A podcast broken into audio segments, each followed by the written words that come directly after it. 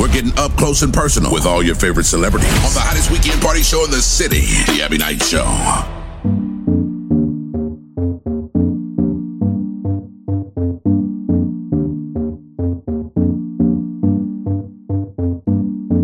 What's up, y'all? You're listening to all the hits on the number one party show in the city, The Abbie Knights Show. Tell a friend. Tell a friend. Tell a friend. What's up, everybody? Welcome back. We have a special guest on the show today, Armond Davis. How you doing? I'm doing very well. Thank you so much for having me. Try not to use the same word in consecutive sentences. Yeah, you know how that goes. Uh, but, you know, I do that sometimes. What can I say? But I will say about you, last I heard, you're definitely on a mission to change the narrative when it comes to funding for minority groups and women owned businesses, which I think is super, super cool, especially coming from an entrepreneurial perspective. Um, but before we dive into all that amazing information, uh, let's talk a little bit about you. Where are you from originally? Uh, so I'm born and raised in St. Louis. St. Louis, Okay. Missouri. Yeah, born born and raised in St. Louis.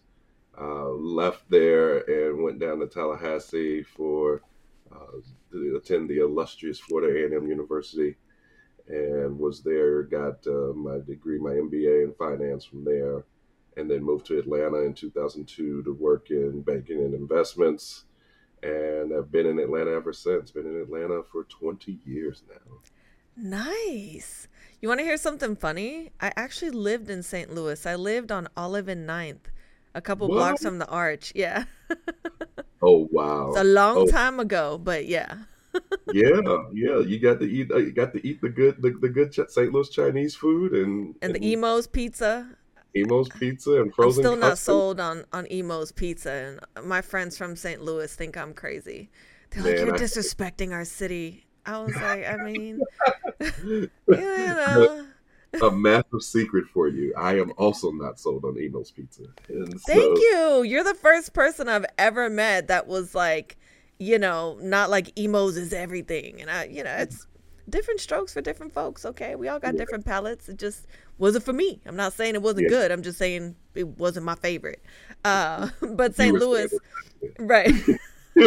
I mean, in my mind, you know. Uh, but we all have different opinions, especially because I love pizza. It's my one of my favorite things to eat. So, you oh, know. me too. Me yeah. too. When my friends were like Imo's, I was like, yeah, excited. And then I tried and I was like, oh, okay. Not my Well, thing, but you- thanks. Yeah, yeah. Thin crust and plastic cheese just isn't going to get it. it's not gonna nah, nah, it wasn't doing it for me. Yeah. So- kind of knowing your roots and where you come from, what set you apart as a kid based on what you're doing now? Did you ever have any unique or exciting interests? Because math must have been like a great subject for you. Man, that's a wonderful and fascinating question. Um, I have to think on that. So what what set me apart as a kid in in in, in the context of what I'm doing today? Uh, I did not think as a kid that I was going to be in investments. I didn't come to that conclusion until I was well into college. Uh, Mm. I like like like a lot of young black men and then who went to college in the mid '90s. I went Yeah. to college and to, to study advertising because I wanted to be Marcus Graham from Boomerang. Okay. nice. Dreams can start from anywhere. I'm just saying. Listen, listen. I was going to be the Marcus Graham in real life. I was going to have all the '90s suits and shoulder pads. Oh, you were and- ready. and I was ready. I was ready. I had all the plans. And I took my first marketing class and I was like, what is this stuff here? This is not for me. This is not me. Different world.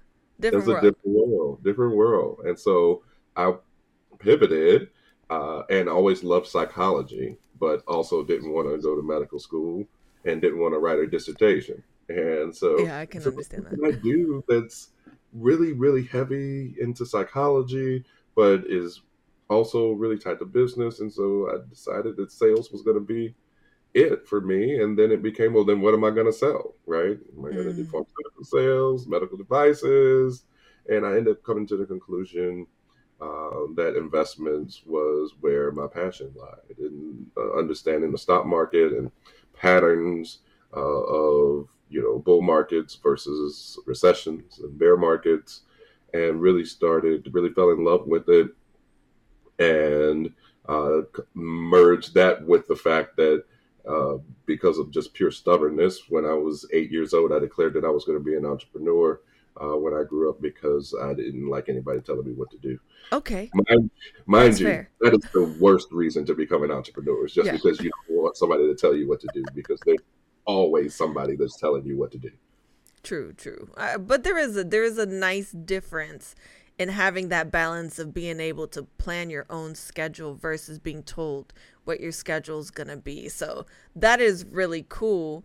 Um I me personally I was never a fan of math classes when I was in school at all, so I would hate being in accounting or any of that, but I've always found it incredibly fascinated and wish that when I was in school there was a mandatory class that spoke to our financial literacy in this country, especially when you're talking about your credit score, proper investments, understanding what a stock market even is.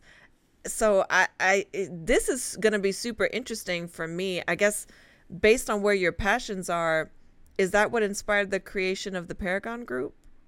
Well, yeah. So w- what inspired the creation was uh, so I, I, came out after I moved to Atlanta. I worked yeah. uh, at, a, at, a, couple of banks and in, portfolio management, and mm-hmm. then I did my first M and A deal. I bought a a, a small uh, construction business, mm-hmm. and in 2006 it was. I bought that business. 2007, I thought I was the smartest guy in the world.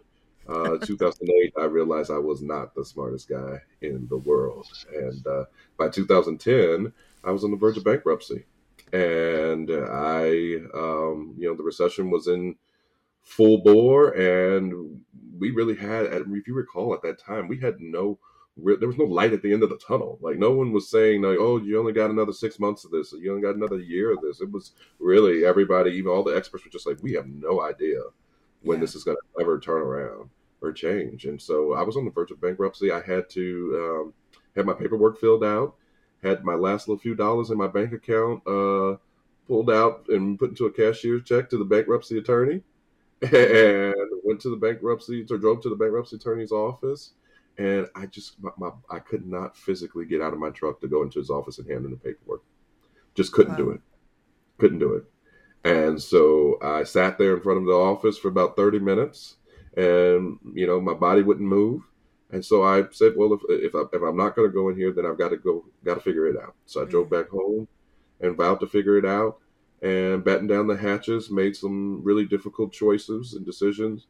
Um, many times where I did not, I, I didn't get paid and didn't receive a check, but mm-hmm. managed to to turn the business around and, and position it to uh, to grow and to thrive as we began to come out of the recession. And very proud to say that I never laid off one, an employee uh, during that during the time of the recession. Now there were many times where I didn't get paid, but yeah. that's one of the lessons of entrepreneurship, right? You you you benefit the most as the owner of the business when times are good, but mm. part of being the leader is right is when times are tough. You're the last one to get paid, right? When when right. times are tough, you make well, sure you have to take care of your people. Right. Right. I Take wish more businesses understood the value in having that loyalty because when you take care of people, they take care of you. And, you know, that's a yeah. full balance system right there. Absolutely. Absolutely. You have to take it. Your most valuable resource is your human resource. Yeah. Ex- Thank you. That's a good one. Yeah. I'm, I'm going to keep that in my little memory bank. That's a really good one. More people yeah. should practice by that standard but th- exactly. they really they really don't live by that so why are you right. so so passionate about funding for minority groups and for especially women owned businesses because i will say as a woman who has tried to start several businesses finding funding especially because i'm considered a minority because i am spanish is nearly impossible and yeah. I have male friends who didn't even have as good of a business plan as I did, and they were getting funding offers left and right. So yeah. what makes you so passionate about this? This is cool for me. well, for me, it, it comes out of that experience, right? As an owner and operator of businesses, I, I, I've owned and operated so over the past 16 years uh, multiple businesses in Atlanta. And so, how I ended up with you know launching my firm, the Paragon Group, is that I wanted to merge my investment knowledge and experience from earlier in the, in my career with my experiences in owning and running businesses. Mm-hmm. And so, and the best way to do that was through venture capital. And so, uh, I, I, launched my firm. I say I'm, I'm I, when I look at businesses to invest in, I look at it through the lens of an investor, but with the empathy of a founder, because I, I have been. That I've, I've been there and, and I've done that. I've had to make the really tough decisions. And so, why I'm so passionate, um, frankly, because uh, I, I, grew up with uh, a very industrious, hardworking mom. Uh, just, I mean, my mom worked for IBM for 40 years. She, wow. Uh, while working for IBM, she went to school. It took her, I believe, it took her almost eight to 10 years to get her get her MBA. She was going to school, going to school at night. She was uh, she was doing uh, uh all those things and balancing all of those things. Uh, so uh, you know, between her and then my grandmother, my father's mother, uh, and both actually both of my grandmothers, just really strong and powerful women. And so I grew up and was raised that to believe that women are more capable than men are. Uh, and I have seen it borne out even when I think about uh, at my time at Florida A&M. Uh, the, the, the women that were in school with me were just stellar, and so I, I really do believe that women entrepreneurs are a truly uh, untapped resource for our community, for our society, and uh, and then the other aspect of it is that you know people of color in general are often overlooked in terms of investments uh, and funding, which is a systemic issue, right? Because we certain it's not because of lack of talent. In fact, I would certainly argue that we do more with less uh, than anyone than any other group. And so, uh, my investment thesis is that because you know women and minorities are the most disadvantaged by the current system, Mm-hmm. They will lead in the innovations that come forward that take and move society, you know, into into the future. And so, therefore, if that's the case, then if you invest in the in, in these people at an earlier stage in their development, then you can make outsized returns. You can make better return, better above average returns. And so, I, I really believe that if you want to see sustained investment in uh, women and minority entrepreneurship, mm-hmm. then you have to make that strong business case for it. Of course, there's a social reason for it to happen. Of course, there's an emotional reason why it should happen. But if you really want to see sustained investment, you have to make the business case for it. And the business case is there. Mm-hmm. The business case is there. The leader, the lead in innovation, the better returns, the data is showing all of this now. And so um, I'm very comfortable in investing and working with these founders exclusively in, in, in terms of trying to grow the business. Yeah, the systemic issue in this country is a serious problem. I've I can't even tell you the amount of conversations I've had with people who are oblivious to this, who are like, no, racism isn't a th-. yes, it absolutely is. You don't understand racism until you're someone that has to experience it firsthand to understand not only the severity of it, but the impact it has psychologically, financially, emotionally on people.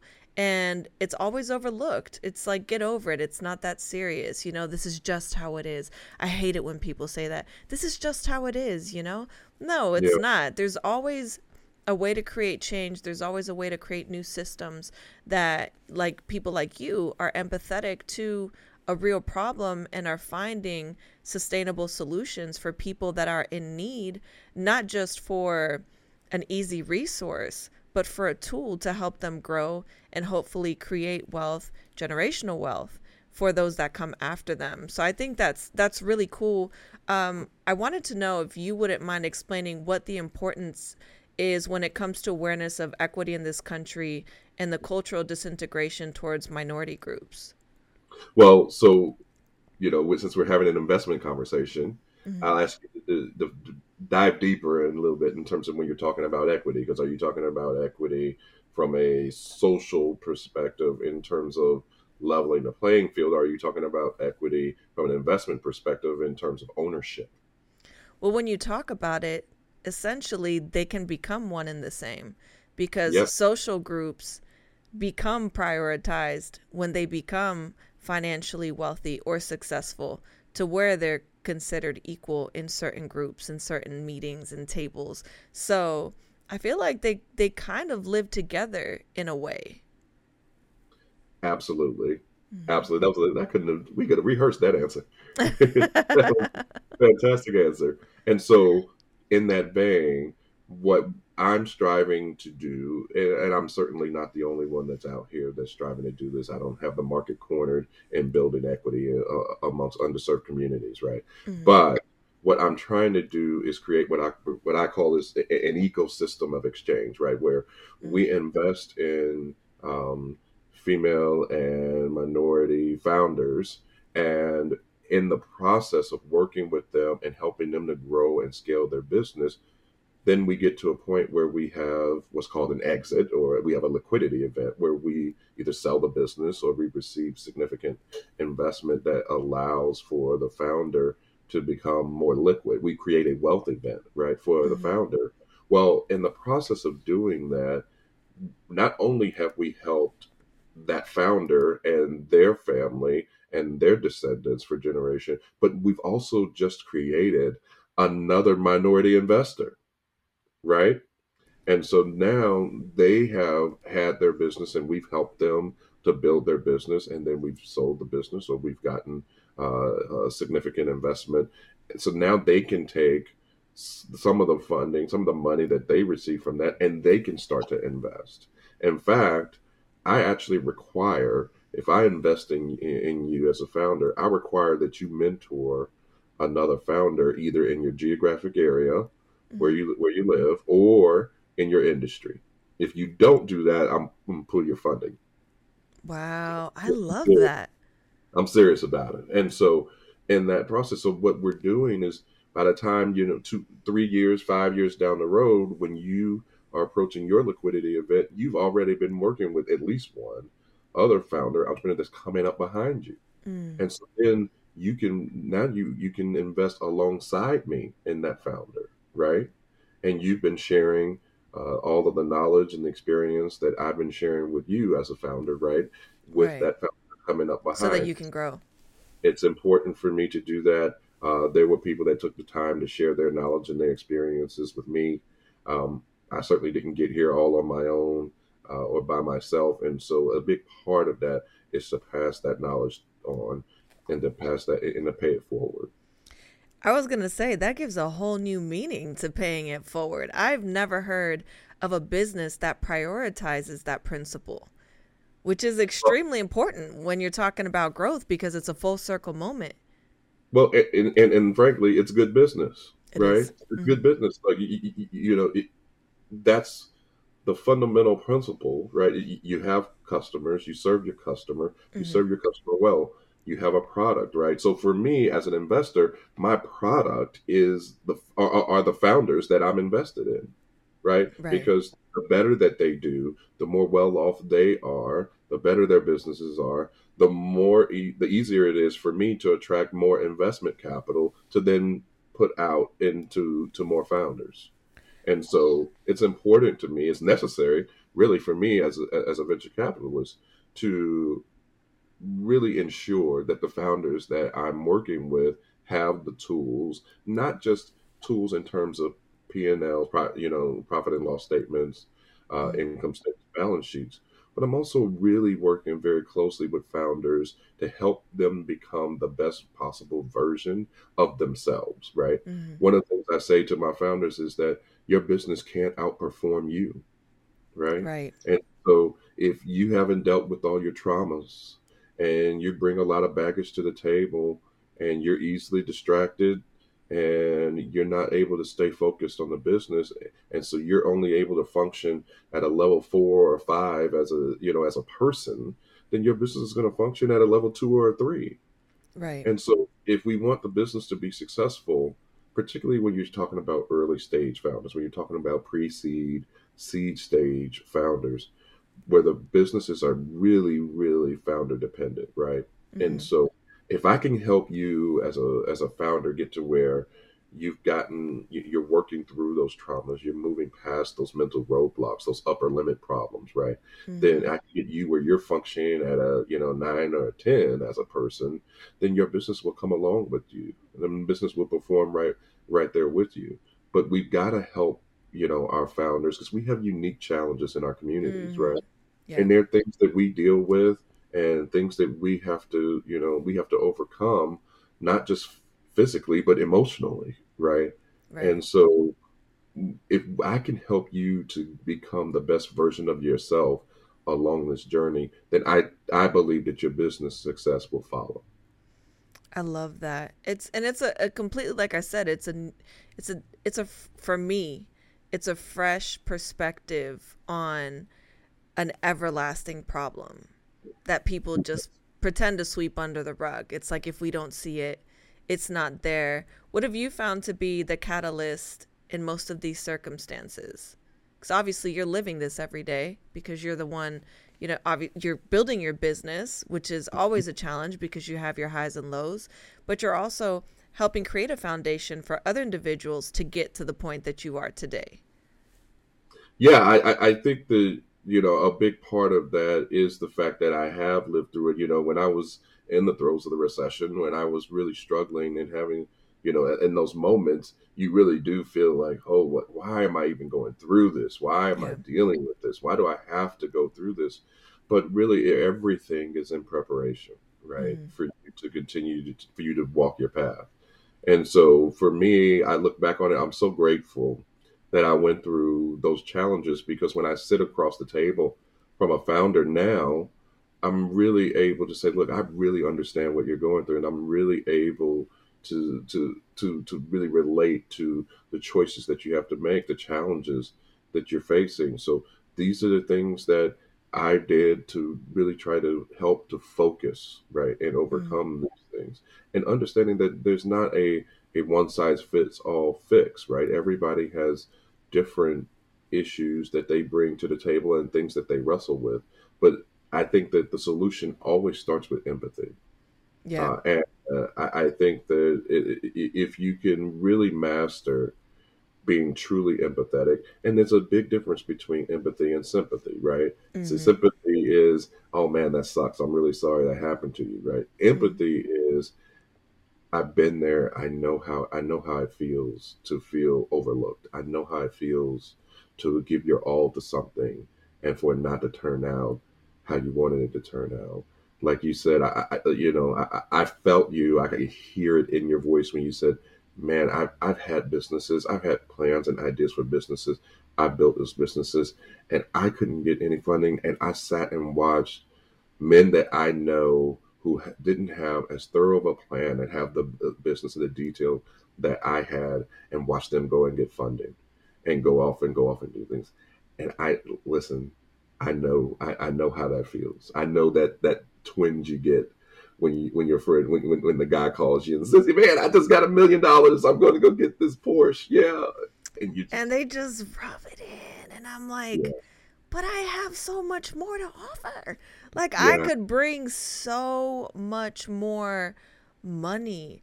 It like yeah. the way that I had everything mapped out. It I mean there was a portion that was giving back to charity. It was it was a is a full circle operation with something that had legs to last for a very long time. And yeah. nobody really wanted to hear the idea. It was kind of like, and you need, after a certain point, one thing about people that have an entrepreneurial mind is that you have to have help.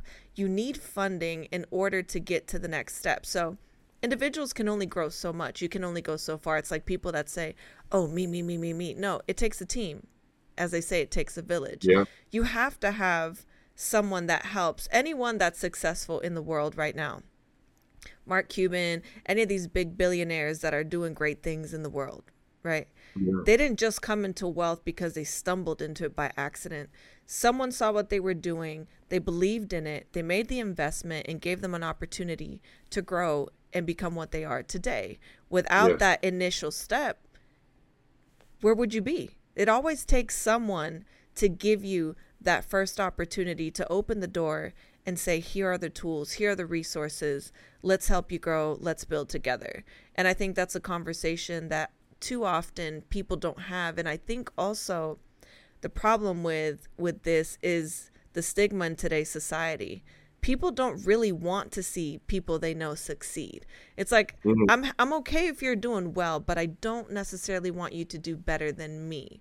And that's a big problem in the world that we live in today. I wish more people had the perspective that you have today because this is necessary. And I think if more people took the time to focus on this, there would be a lot more financial freedom, but then I guess the control and the power would shift when, you know, you're talking about creating new vessels and new cycles like that. So, you know, as far as concerned, as far as your perspective and and looking into the future, what changes are you hoping to create in supporting these groups by providing knowledge and helping create the proper ecosystems for them to, to succeed? Well, really, two things. One, the, the first is that I want to normalize investing in and, and and and being that person who says to our uh, our female founders, that says to our uh, minority minority business owners, "Hey, I do see your vision. I do believe in what it is that you're doing, and I'm going to help you to do that. You know, I'm going to be that. You know, that's my goal. I'm going to be that person for the founders that I invest in. My only regret is that even if you gave me a trillion dollars of assets under management, then I I wouldn't be able to invest in every qualified uh, course. of founder, right? Yeah. And so uh, I know that I'm going to have to say no to people. Um, you know, I know that I'm not going to be able to help everyone, but my focus is on the ones that I do, that I am able to help, that I will. And then the second part, because it's interesting, you mentioned when you talk about, you know, you people wanting to attract the investment and having the people to say yes, and then you want to build build this ecosystem. Really, what we want and what we need to do is continue is to build a self-sustaining ecosystem where we are the decision makers, right? Correct. Because there's always a ceiling on how Mhm. high you can go when you're relying on stepping outside of your community for your funding, for your capital, for your your, your guidance, for your expertise, Yeah. right? hmm And so, you know, I want to normalize it from the perspective of they uh, to where the out the outsiders or the majority are seeking to come in and asking us to include them to get in our investments because we've established such a track record. We've established such uh, such such success right? But i also want for us to build an ecosystem where when we do have these founders that are coming up that we can i can call my neighbor and he can call his cousin and she can call her uncle and her aunt and we can come together and help to push these founders and bring these founders forward That is um, a really beautiful thing to do. I really want to commend you on that. There's, I know there's a lot of individuals that are contributing to helping make these changes and implement these changes uh, in the system that we have today. But it's really cool when you can really sit down and have a conversation with someone who's lived the story that they're wanting to contribute to. It's very easy to to come from wealth and and say, "Oh, well, I want to empathize with somebody," but to really feel what that is like is completely different. It's a different level of understanding and connecting with someone. Uh, let's talk a little bit. Cause you've had so much that you've done. Let's talk a little bit about funding after the NFL. What does that mean to you, and what what was the purpose behind that? Well, I mean, I, I think you. I mean, I'm sure you're familiar with the statistics, right? You have seventy percent, I believe, of uh, as an NFL, NBA, pro, pro athletes at, at some point have financial difficulty. Uh, significant percentage of them end up filing for bankruptcy.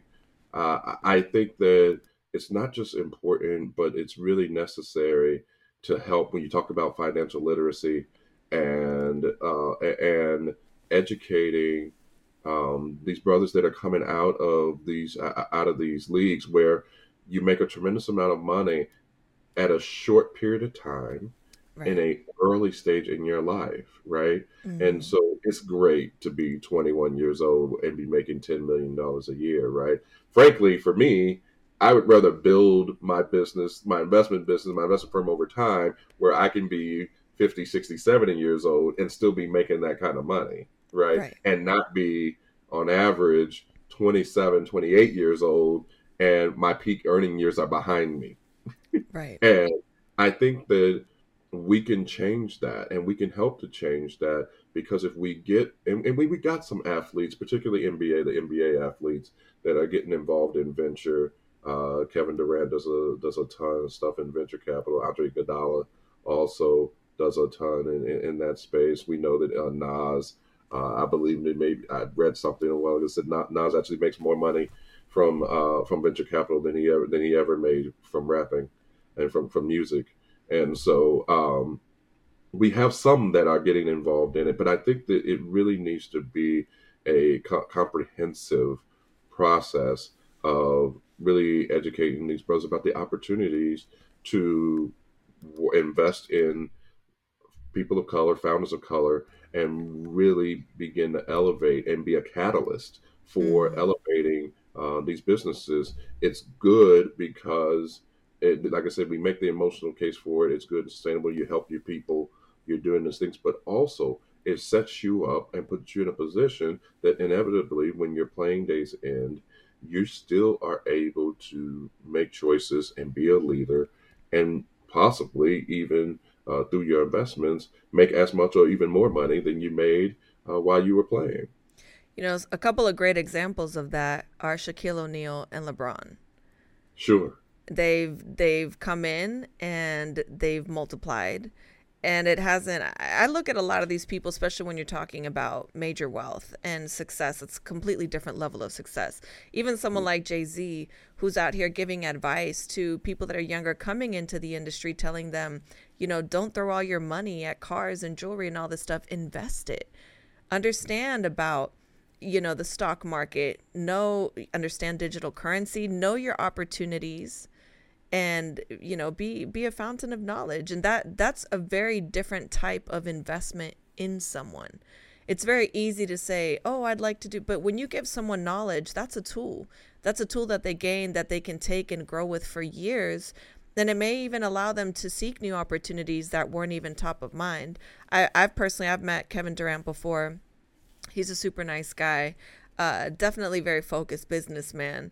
And i think more people, I wish it was publicized more.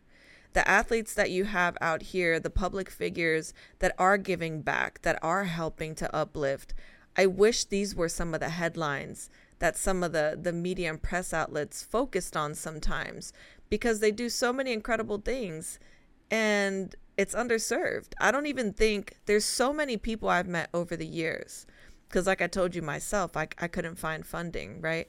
So i spoke to tons of people and people weren't really familiar with options or opportunities like mm-hmm. that. And i think that comes back to having that knowledge key factor in knowing what your resources are and what's available to you based on you know where you're currently at and your level of growth. How do you think because obviously we're talking about people of color and regardless of what anybody says, we know this is a problem in this country. It doesn't matter how you flip it. You can you can turn around and pretend to not see it, but it's definitely there. It's still a very real problem. It doesn't seem to be going away anytime soon, which it's unfortunate that after all these years people say we've made so much progress. No, we haven't. So, how do you think, I mean, uh, this just my personal opinion. I just I think it's so ridiculous the way that the system is set up because I think it's set up for people to fail. Um, how do you think social and racial injustice impacts opportunities for Black business owners and potential funding as they're coming into these opportunities? Oh, well, how much more time we got? Um, you know, that goes back really, it goes back three, four hundred years. Yeah. Right. In terms of the impact. I mean, if you think about it, we had in Reconstruction, we had uh, black people in the Senate. We had black people as mayors. We had black people owning land.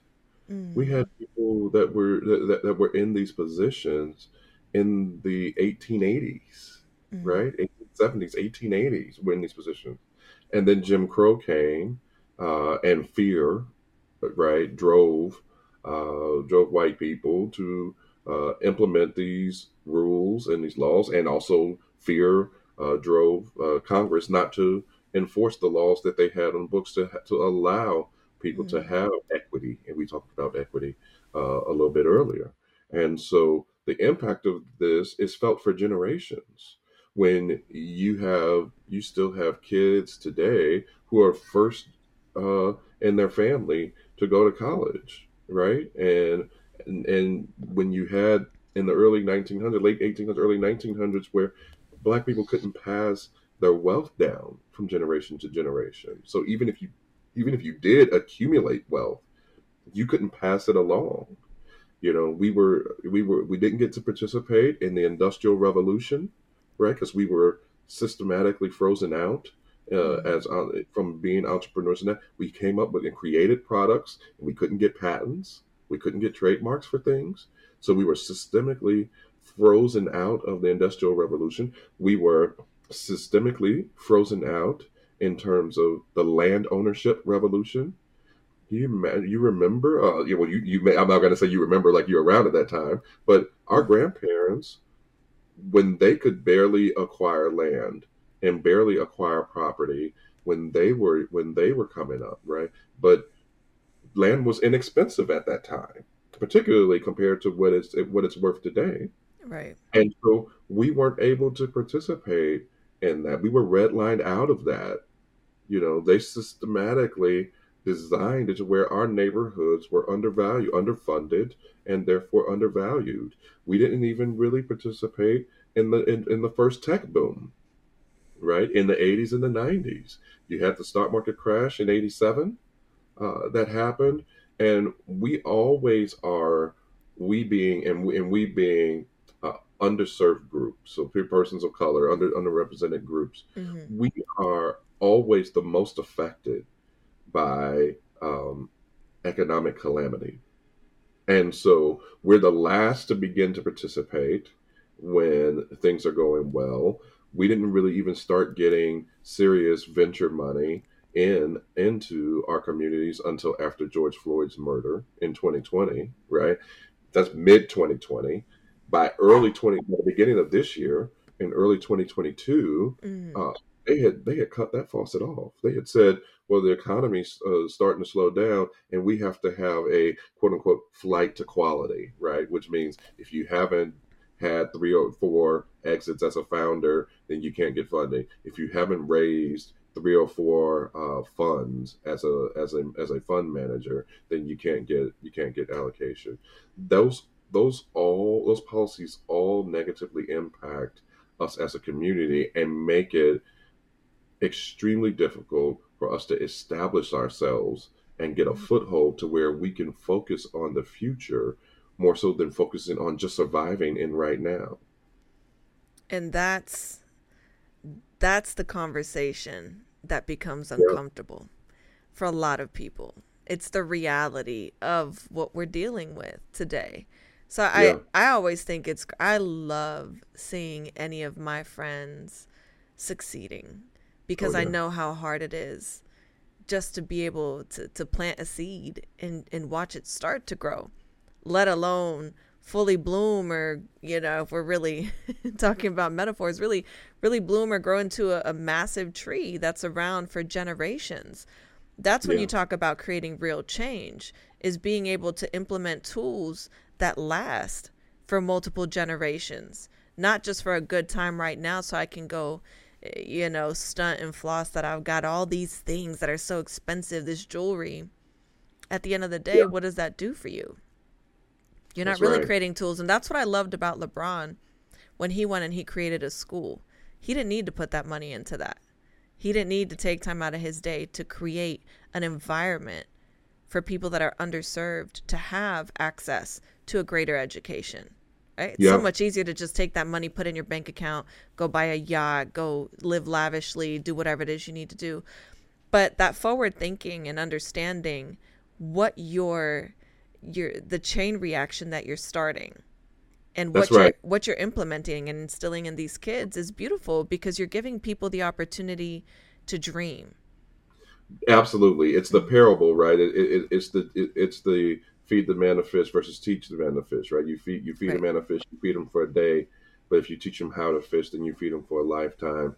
And I, I I think that you know we are huge proponents of teaching uh, our entrepreneurs how to fish. Entrepreneur, the entrepreneurs are the lifeblood of every community Mhm. of every community because that's how your dollar circulates through within your community is through the entrepreneurs right Mhm. and so it's it's it's not just important but it's necessary for a community to ever get to a point where it can have some measure of independence right for its Right. entrepreneurs to be uh, to be supported and so that's really what we're trying to do here uh, at the paragon group is to we're really big on teaching the founders how to fish right and so and then requiring that they then teach other founders what we've taught them Right.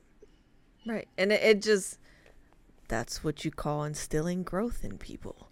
It, it, it, when it's not an option and you have to give, not only that, but maybe to someone that wasn't set in that type of principle, you're establishing a whole new pattern for a whole new generation of individuals. Because someone that may not have been thinking about paying it forward, it now becomes a way of being because Yes. you're letting them know, hey, I'm here to, to support you and to help you. But if you can't help somebody else, we're gonna take that away. We're gonna we're gonna take that back and we're gonna give it to somebody else that understands and believes in the system of what it means to pay it forward. So I think that that's so impressive and so meaningful to look at at a situation with a perspective of change because it's a lot easier to just be agreeable and settle for what's comfortable for most than to be the person that creates change. So I think I think that's so cool. What's the dream for you?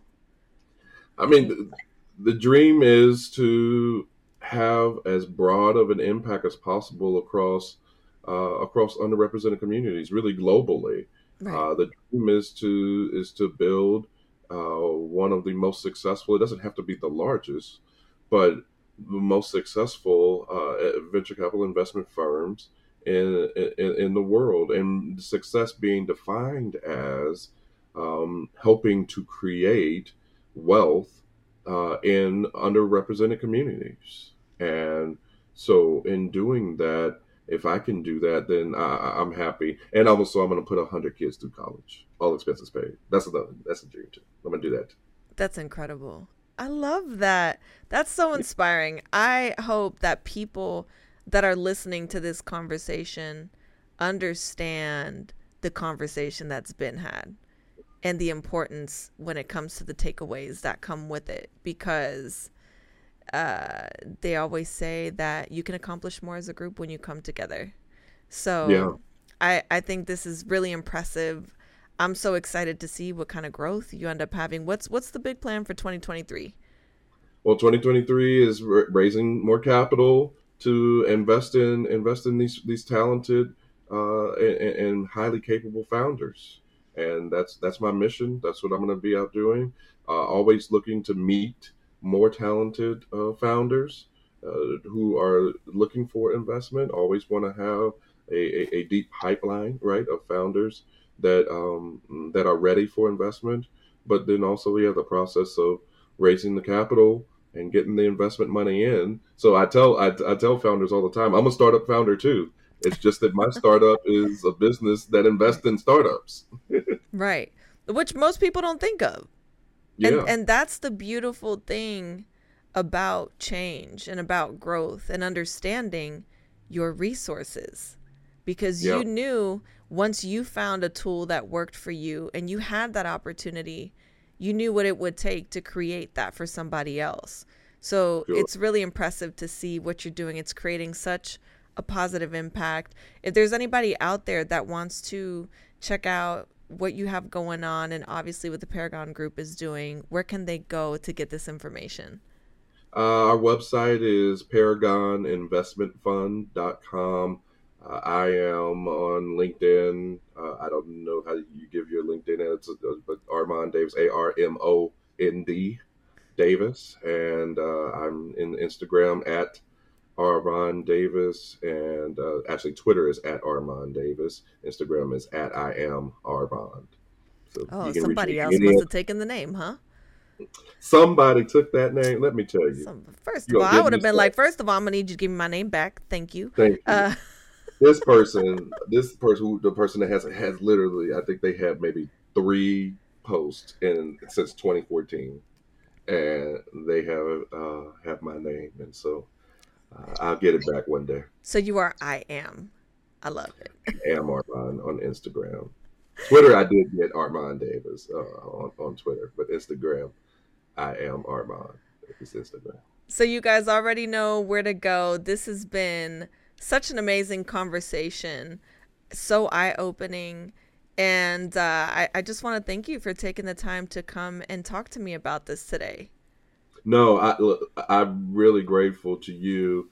Uh, and and the last thing I would say to you, uh, I know you had your experience with your your business and your startup that you had, and, and, and people didn't want to have the conversation with you uh, about it and, and funding. But something that I do always say, I encourage founders is, you know, continue to push forward with that. The universe put that idea in your head for a reason. It chose you for that. Don't ask people for permission for you to use your gifts. Yeah. Okay. So you have a gift, and that spark was put in you for a reason. And so continue to use that gift, and you'll be amazed at how the universe will make a way uh, for you to continue to do so. I love that. I'm definitely I'm gonna revisit that, and I'll end up uh, probably chatting with you about a couple other things. I mean, it's like I said, it's been such a pleasure, ladies and gentlemen. Armond Davis. I look forward to speaking with you again soon. We're gonna take a quick break, but we'll be right back. You're listening to the Abbie Knight Show.